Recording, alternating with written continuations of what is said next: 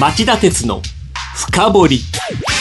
こんばんは。番組アンカー経済ジャーナリスト町田鉄です。こんばんは。番組アシスタントキャスターの津田まりなです。町田さんビットコイン大変なことになってますね。ね。2週前に1万ドルの大台に乗せたことを当番組でお伝えしたんですがそれ以降さらに急騰しています。はい。今週日曜日シカゴオプション取引所に上場したんですけど、はい、月曜日の動きを見てると現物相場そんなに今までみたいに上がらないかなという感じが出てますよね。その根拠はどこに？あの月曜日のあの動きを見てると、ええ、先物が現物をわずか8%しか上回らなかったんですよ。過去1か月で現物は3倍に急騰してますからそんなペースで上がるんだったらその何ヶ月か先の先物ももっと何倍にならなきゃいけないでしょうそうなってないのを見るとそろそろいいとこ来てんのかなっていう感じですよね。で一方でね10月11月の取引見てると現物のね、はい、4割が円建てだと、えー、つまり日本の投資家が相当ドッテンバッタンやってたっていう感じが出てるんですよね。あ以前も町田さんは冷静な視点で投資してくださいとおっしゃいましたよね。あの株とか債券とかそのこなれた有価証券のマーケットとは違いますので厚みがないのでくれぐれも慎重にということをお願いしたいですね。特に専門でない方にはね。はいわかりました。ところで先週約束した中国や途上国のインターネット統制の話を今日はぜひ深掘っていただきたいと思います、はい、お願いします。日本では常識と思われているネットの自由がグローバルに見ると実はそうではないというショッキングなお話ですそれでは CM の後今週の気になる政治経済ニュース3本を取り上げるコーナー。今週のニューストップ3をお送りします。この番組は大和証券グループ ANA の提供でお送りします。長引く低金利、資産運用にお悩みの皆様、ファンドラップをご存知ですか？ファンドラップは分散投資による安定的な運用と管理を専門家に任せる人気の資産運用サービスです。大和証券では人気の大和ファンドラップに加え、付加価値の高い大和ファンドラッププレミアムや、インターネットで手軽な大和ファンドラップオンラインを取り揃え、お客様に最適な資産運用をご提供いたします。ファンドラップは大和証券。詳しくは大和ファンドラップで検索。またはお近くの大和証券まで。大和ファンドラップ、大和ファンドラッププレミアム、大和ファンドラップオンラインによる取引は、価格の変動等による損失を生じる恐れがあります。お申し込みにあたっては、契約締結前交付書面をよくお読みください。大和証券株式会社、金融商品取引業者、関東財務局長金賞第108号町田鉄の深掘りまずは今週のニューストップ3今週僕が気になった政治経済のニュースを3本選びました。第3位は核廃絶 ICAN にノーベル平和賞授与。今週日曜日ノーベル平和賞の授賞式がノルウェーで行われ核兵器禁止条約の採択に力を尽くした核兵器廃絶国際キャンペーン ICAN にこの賞が授与されました。はいあの核軍縮の状況は悪化の一途をたどっていると核保有国が核兵器禁止条約に参加しないし一方で北朝鮮が核ミサイル開発を加速していると、はい、なのでこの受賞が核廃絶への、えー、望みをつないでほしいということでノーベル賞委員会は受賞をさせたということだと思いますね。日本ももう少し知恵を絞る時に来てると思います。はい、続いて第2位。リニア入札不正で東京地検が大林組副社長を聴取。新聞各紙の報道によりますと、JR 東海が発注したリニア中央新幹線関連工事をめぐる偽計入札妨害事件で、東京地検特捜部が大手ゼネコン大林組の副社長らから任意で事情聴取しました。あの入札をめぐる不正事件っていうのはなかなかなくならないんですよね。そうですね。スーパーゼネコンって言われる4社もひどいんだけど、とにかくその発注価格が高いっていうこととね、それから見つかった時の財形が緩いんですよね。だから、まあ、やってこなかったわけじゃないですけど、もっとこう財形厳しくして、やっちゃったらもう罰金がとんでもないことになって会社が潰れちゃうとかね、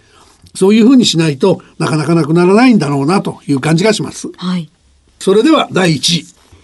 EU との EPA 交渉が妥結19年にも世界の3割を占める自由貿易市場が誕生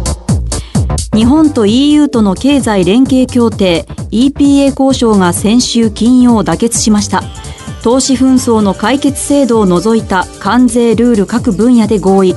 19年春までの発行を目指すとしています。えー、自由貿易って言うと言いたいことでいろいろ出てくるんだけど、今日は封印して、あの EPA の協定は再来年発行と言ってますけど、す、で、に先取りして値引きする動きもありますからね。ワイン、これなんかもうあの、19年に即15%関税がなくなりますから、この自由貿易のメリットを皆さんも享受してください。はい。ワインの値下がり、私も大歓迎です。はい。以上、今週のニューストップ3でした。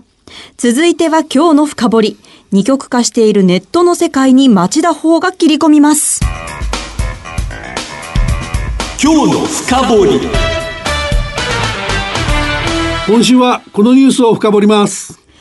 中国だけじゃない。ネットは統制するが世界標準 ?12 月3日から5日まで開催され、アジアやアフリカから1500人のゲストが集まった第4回世界インターネット大会の祝辞で中国の習近平国家主席はインターネットは各国の主権や安全、発展、利益に新たな課題をもたらしているとした上でサイバー空間を中国の主権が及ぶ領域と位置づけ統制を強化すると宣言しました。はい。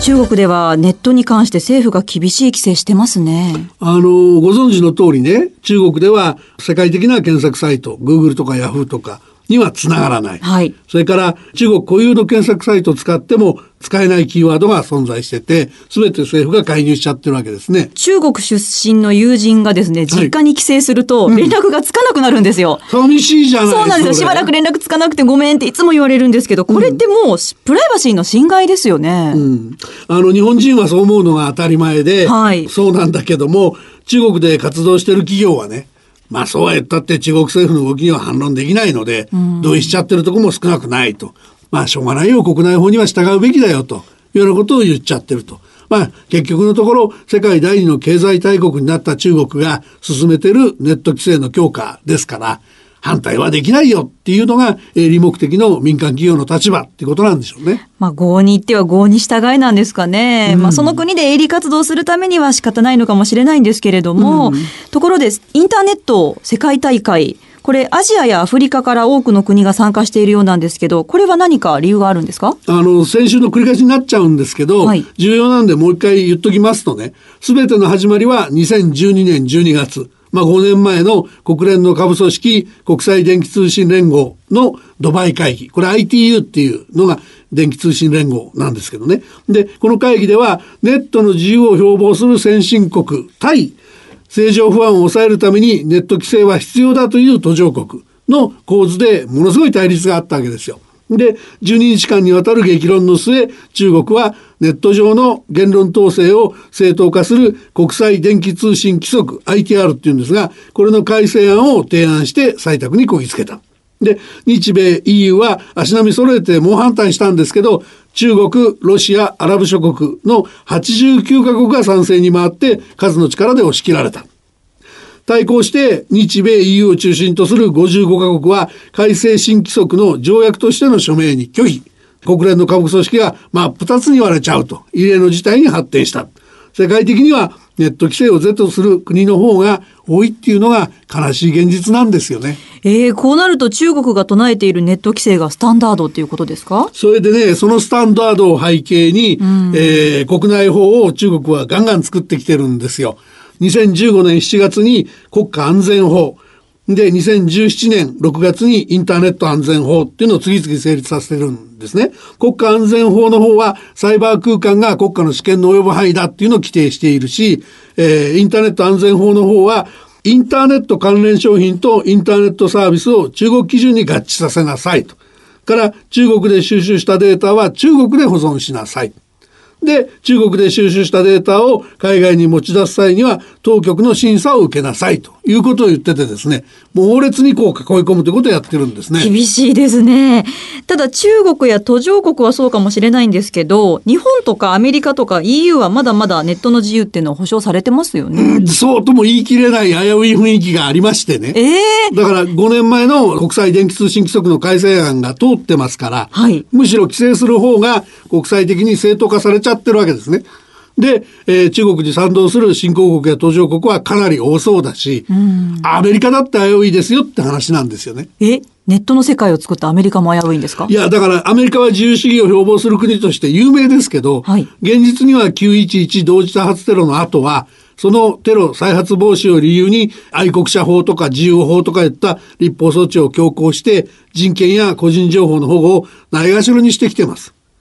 トランプ政権になってその勢いは増してますよね。じゃあこれから先日本はどんな対策を取っていけばいいんでしょあの、中国の例で明らかなように、その国家の安定とか体制の維持とかテロ対策っていう微妙で始まったネット対策がね、基本的人権の問題だけじゃなくて、通商の世界の公平性とか、企業間の自由競争を侵害しかねない状況になってるわけですね。じゃあその津田さんの言うどうしたらいいかなんだけども、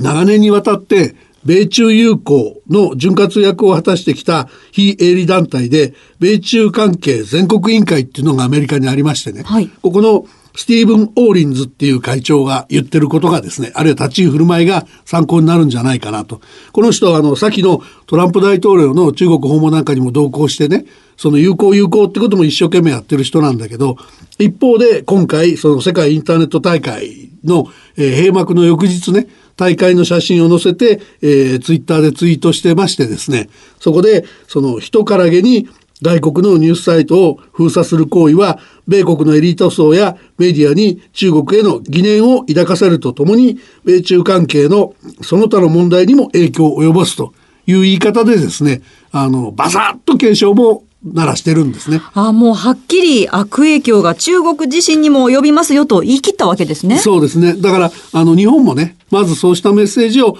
明確に中国に送るべきでしょうね。で、あの、国を挙げて、ネットの人権とか確保する国際的なルール作りを一緒にやりませんかと。それがむしろ発展につながりますよって話をしなきゃいけない。今ちょうどね、WTO 世界貿易機関のマルチの大会がアルゼンチンでやってて、日米欧はペナルティみたいなものを掲げてね、中国の規制に乗り出そうということをまた相談してるみたいなんだけど、北風的な話は中国も簡単には受けないので、